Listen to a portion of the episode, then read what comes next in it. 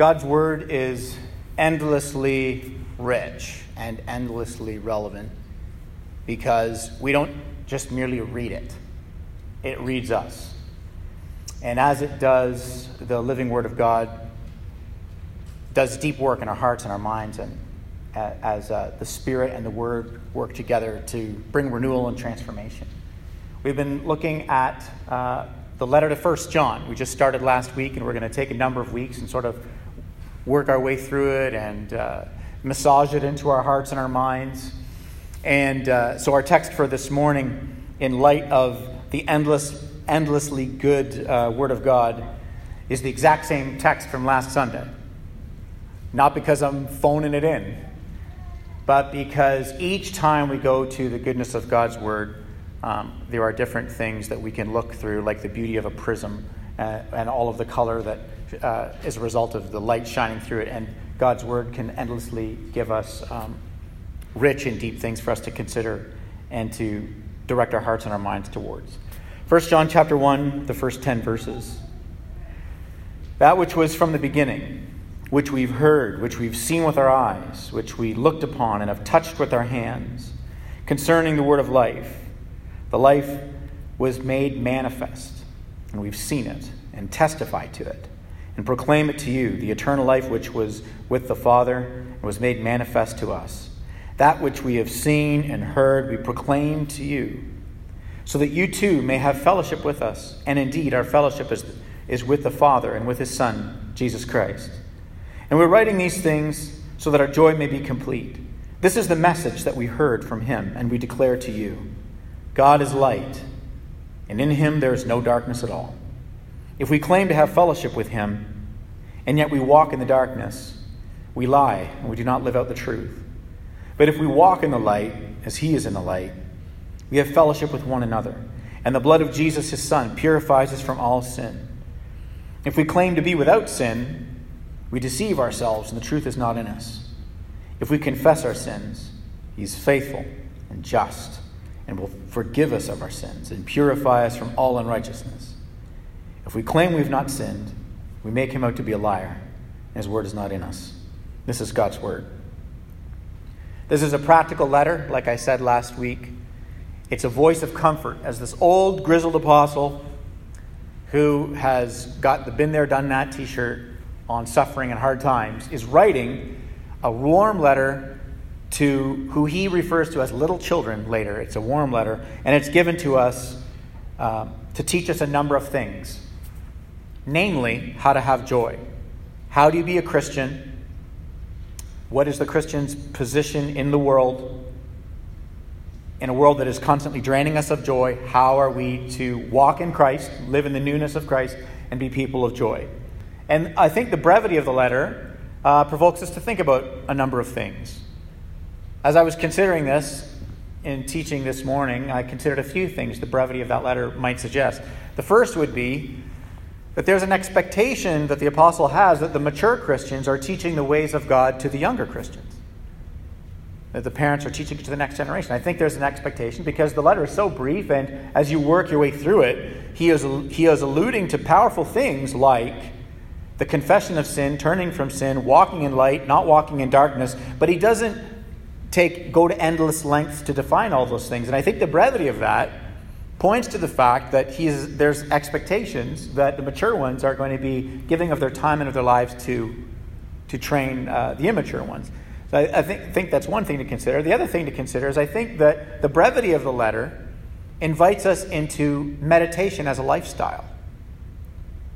Because you have to remember, when these letters were being circulated, the codex hadn't been invented. People didn't have their own copies of the Torah. And every time they refer to the scriptures, the, the apostles are not referring to the letters that they are writing, though it is inspired by the Spirit and is scripture. They're referring to the Old Testament all, all the time.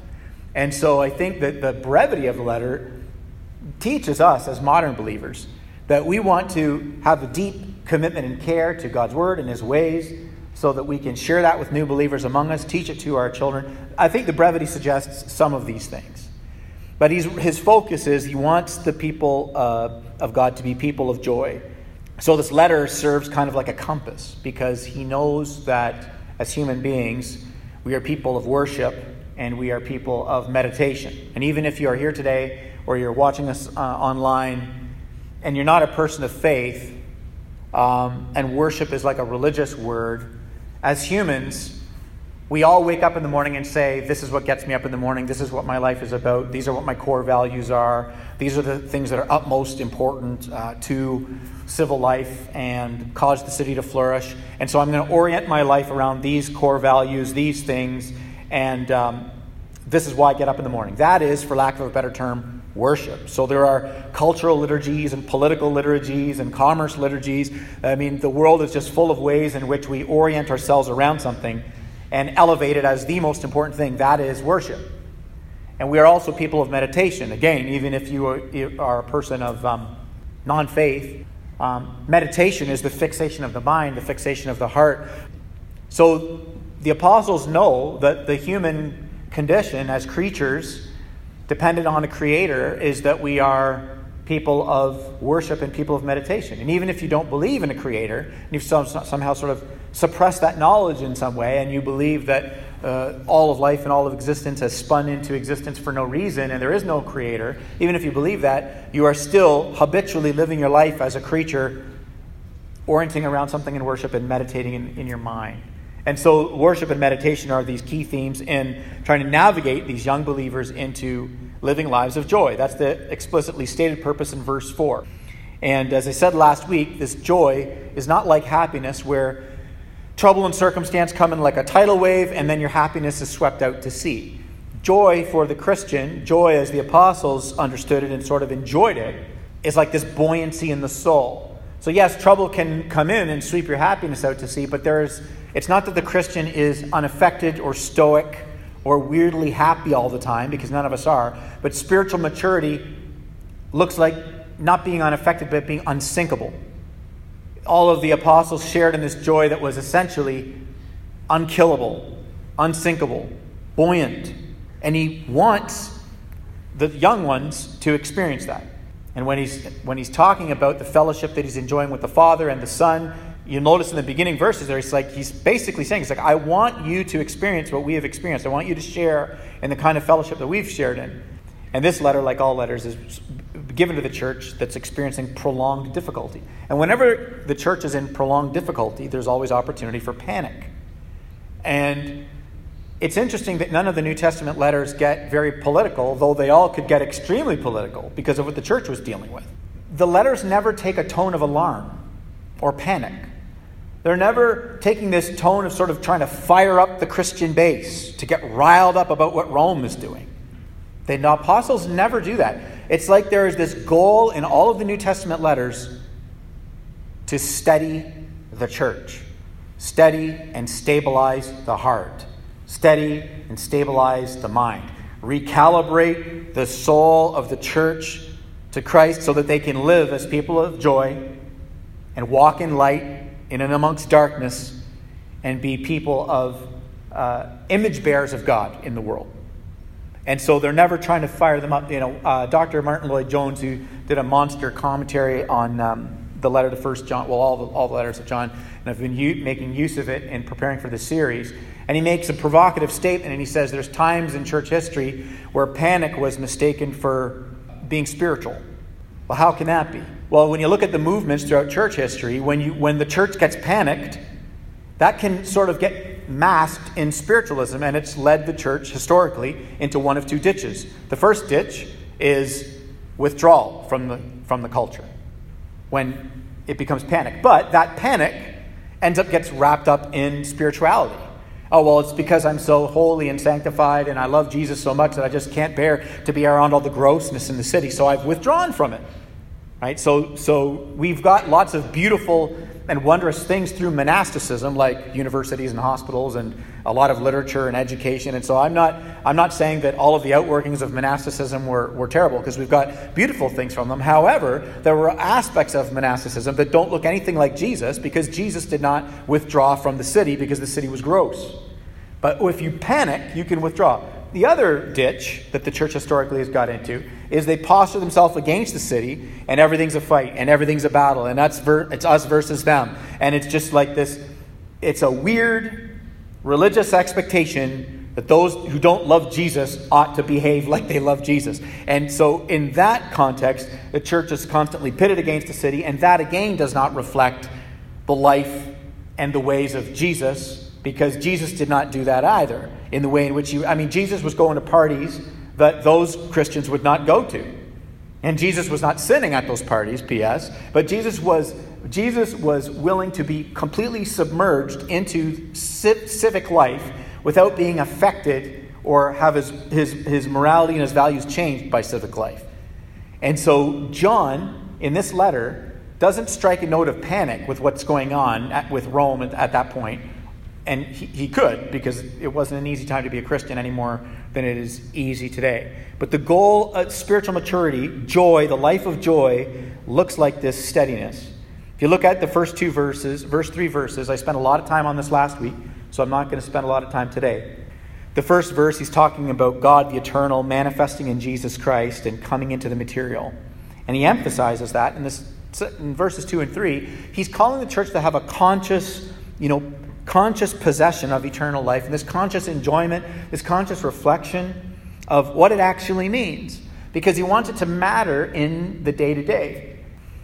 A lot of us own hammers, uh, and a lot of us have been in a situation where you're using a screwdriver, and then you realize in the middle of something that it would be good to have the hammer with you, but you don't have the hammer. So you turn the screwdriver around, and you use the back of the screwdriver like a hammer. Many of us have, have done this. Or you grab your shoe, or you grab something close to you, you're like, I don't want to go and get the hammer.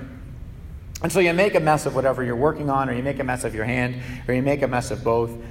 You have a hammer, you own a hammer, not, there's no benefit to owning the hammer. And in that moment, um, it's a, the hammer is of no value to you. And what John wants at the beginning of this letter, before he gets into the confession of sin, before he gets into the way that the believer ought to walk in light and darkness, before he gets into how do we posture ourselves towards the world, he starts with this conscious celebration that he's inviting us into so that we can think very deeply about what it is that we have uh, in Jesus and that we can actually enjoy that. Or we can think about the fact that there's a certainty that comes with being emancipated not only from our sin, but emancipated from this kinds of constant wondering about our standing before God.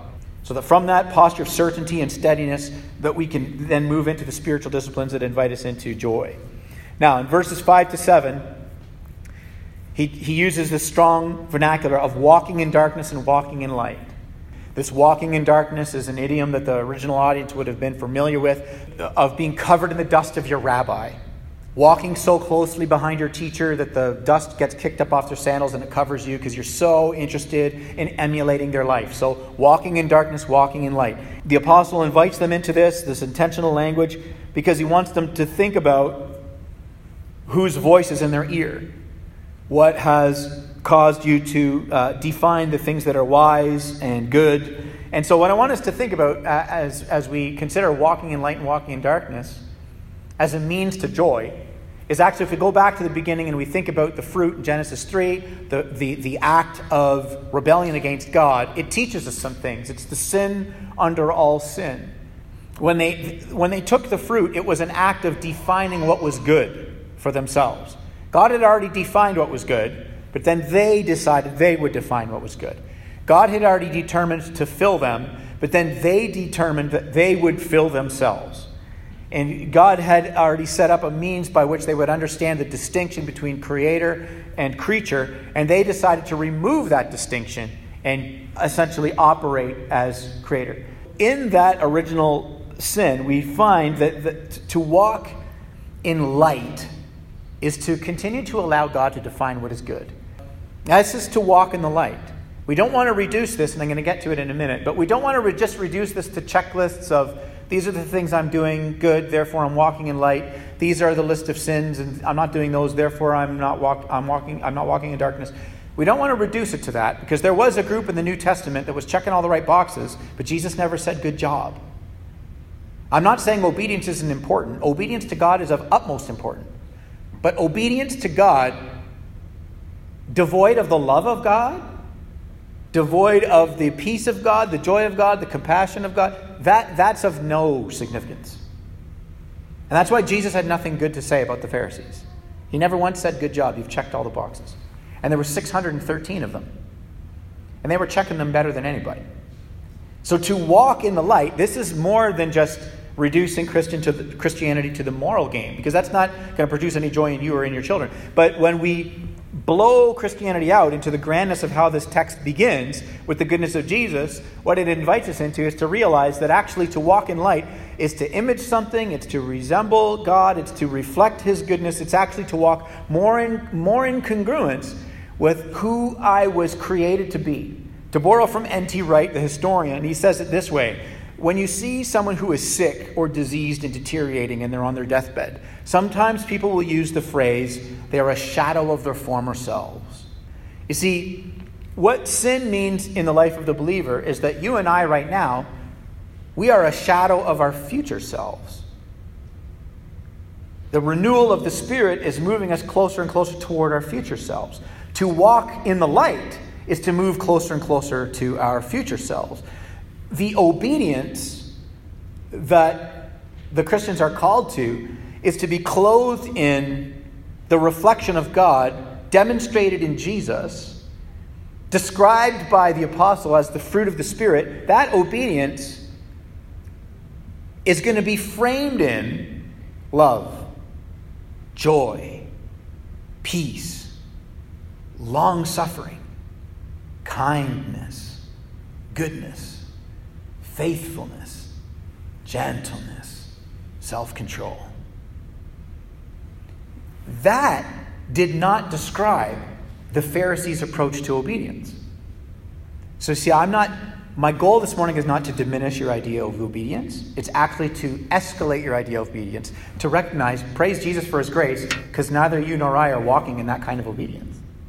I mean, we can check the boxes, but is the way in which others experience us in this room and out in the city, is it like the love of Jesus? And you and I have to confess the answer to that is sometimes. So praise God for his grace. The apostle starts us in that kind of certainty so that by the time we get to the confession of sin, which is coming up, we're not dragging our knuckles in, in, in, in sorrow, but rather that we would actually look towards confession as a means of obtaining greater joy. And I said last week, and I'm going to repeat it here, as we're moving into this idea about the confession of sin and what we were created for, we want to frame that in the walking in light. We were created to be, be these image bearers of God. And so we only our, our, our spirit and our soul really only run on one thing, and that is the worship and the enjoyment of God. If I was to take a Formula One race car and put it at a gas pump anywhere in this city, Pick one. It wouldn't matter which one you pick. That engine would not turn over because the, the grade of fuel is too low and it was created for something much higher. And the apostle is inviting us in this call to not walk in darkness, but to walk in light, to recognize we were created for something much higher. To learn to not look at how the world around us defines the way that we ought to think about our identity, our meaning, our purpose, the poor, the outcast, the refugee, the ethics of mercy and justice, the ethics of sexuality, and just basically, you know, click to subscribe to the, the cultural podcast and allow that to frame the way that we relate to all those, of those things. To walk in light is to say all of those things have to be taken with an asterisk to say, does it or does it not aligned with the wisdom and the goodness of my God. And if there is an incongruence between any of the messages of our culture and the wisdom of my God, then I need to bend my knee to the wisdom of my God and trust that this is going to lead to my flourishing and my good. And so when we get to the confession on, on sin, notice that he says, he pl- puts it two ways. He says, if we say that we don't have any sin or we deny that we have any sin, we're lying. So if I don't confess my sin, that'll drain me of my joy. But if I deny and I say I don't have sin, that'll also drain me of my joy. And the goal here is to live a life of joy. And I wonder, it's like, was it necessary to say deny sin? I mean, who, which Christian have you ever met who's like, no, I don't sin? Uh, we're kind of like, yeah. So it's like, why would he write that denial of sin? Well, it could come in two ways. The first way I just mentioned to you. If your way of understanding this world is essentially through the um, assimilating the wisdom of the world, then it's quite possible that you have had your ethics formed in some way that in your mind it's not sin. God's defined what's good, but the world has defined what's good in a different way, and you said, no, it's, it's actually fine. That could, that could be one way. So we have to search our hearts. In what ways may I have grown congruent with the way the world is called something good? But the other way to deny our sin is the way the Pharisees denied it, and it's to be blinded by our own box checking. The Pharisees were so blinded by their own box checking, they were always on some burdensome mission to expose somebody else's sin. And Jesus was like, People are more burdened after they meet with you. You're so contrary to the heart of God in the way that you approach sin. You're so convinced that your box checking means that you're, you're somehow without this sin. You're like fixated on everybody else's sin. And so that can be another way that we would deny sin, because in our, we've somehow become sort of self righteous. And so, since there's nothing we need to confess, confess, we'll just busy ourselves with what the person next to us is doing. And so this could be another possible sort of outworkings of this sort of denial of sin. But of course, there's no joy in any of that. And so when we confess our sin, who are we to confess it to? We're to confess it to God, of course. And as we confess to God, there's this forgiveness. The text goes on to say, He is just, and He will forgive us, and He will purify us and cleanse us. So there's a joy that comes from that confession. But also, there's a confession to the one that we've sinned against, the people sitting in this room with us, namely our own families, friends, co workers, the people that we've wronged. There's a joy that comes from this confession. How is this possible? Because confession is humbling, confession is transforming. Confession makes us people of joy because it drains us of our Pharisaical pride. And then it enables us to relate to the sin of others with patience and long suffering because we recognize that God is relating to us with patience and long suffering. Because when you think about the way that God deals with your sin, that gives birth to joy. And then that frames the way that you'll deal with the sin of the people around you. When you think about the beginning of Genesis 3 and when all of the beauty is brought into destruction, God doesn't respond with a backhand across the face, you know, take, sending them to the stars. God asks them some diagnostic questions. And those diagnostic questions are good for us.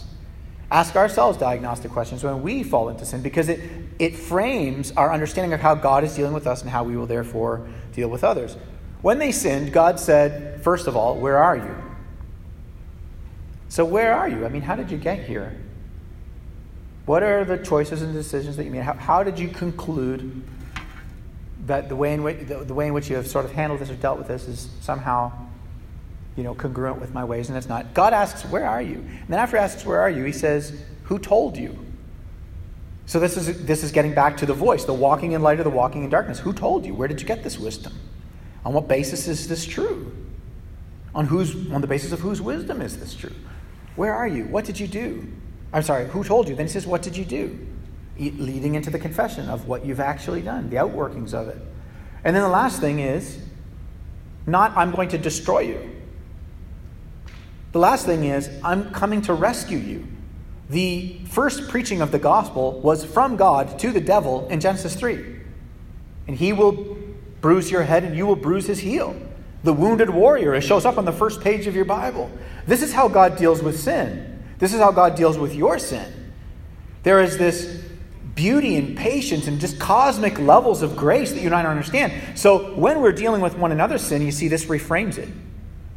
So we don't ignore sin. We're not so soft on sin. We're like, I'll just bat our eyes and be like, it's all okay. No, it's not all okay. But the way in which we, we do this, it frames it. Matthew 18 is a good picture of the practical outworkings of how to deal with sin. Right? At the end of it, we're most familiar with that if you've been in church for a while. It's like first you go to the person in church who's offended you and you have a discussion about the offense and that it's a sin and how it's offended you. And if that doesn't go well, then you bring somebody else with you. And if that doesn't go well, then you bring the church. So do you notice how long this is taking? It's long and patient and gracious. It's the way God deals with you. The last thing that you do after all of those dialogues don't go well is then you invite the church, and then the church gets involved if it's still not going well. And the purpose of church authority and church discipline is not punitive, it is restorative. Why? Because the heart of our God, when He comes to us in sin, is not just punitive, it is restorative. So the way in which God, the way in which Matthew 18 is framed, the way in which this text is framed, the way in which confession of sin is framed, is, is in the heart and the nature of God. But before you even get to that portion of Matthew 18, on the, on the working through the confession of sin, it starts with Jesus putting a little child in the middle of the disciples, a picture of utter dependency. And Jesus says, if you're not like this, you can't be a part of the kingdom. We all know children aren't innocent. Some of us have had children. They're not innocent but they are dependent. So we must be dependent. After that image, he gives the parable of leaving the 99 to find the one. Okay, well, you don't leave 99 sheep and find one in five minutes. So again, there's the long suffering, there is the patience, there is the kindness, there is the going and the seeking and the drawing the one back to the 99. And then after you get the picture of the 99, then you get the image of uh, that I just said to you about the dealing with the sin in a restorative way with your brother, your sister in the church. And then after that, you get the parable of the unforgiving servant. And the parable of the unforgiving servant is one guy owes a debt he can never pay, he's forgiven of it, and then another guy owes him 10 bucks and he does a $10 sin and he's just throttling the guy.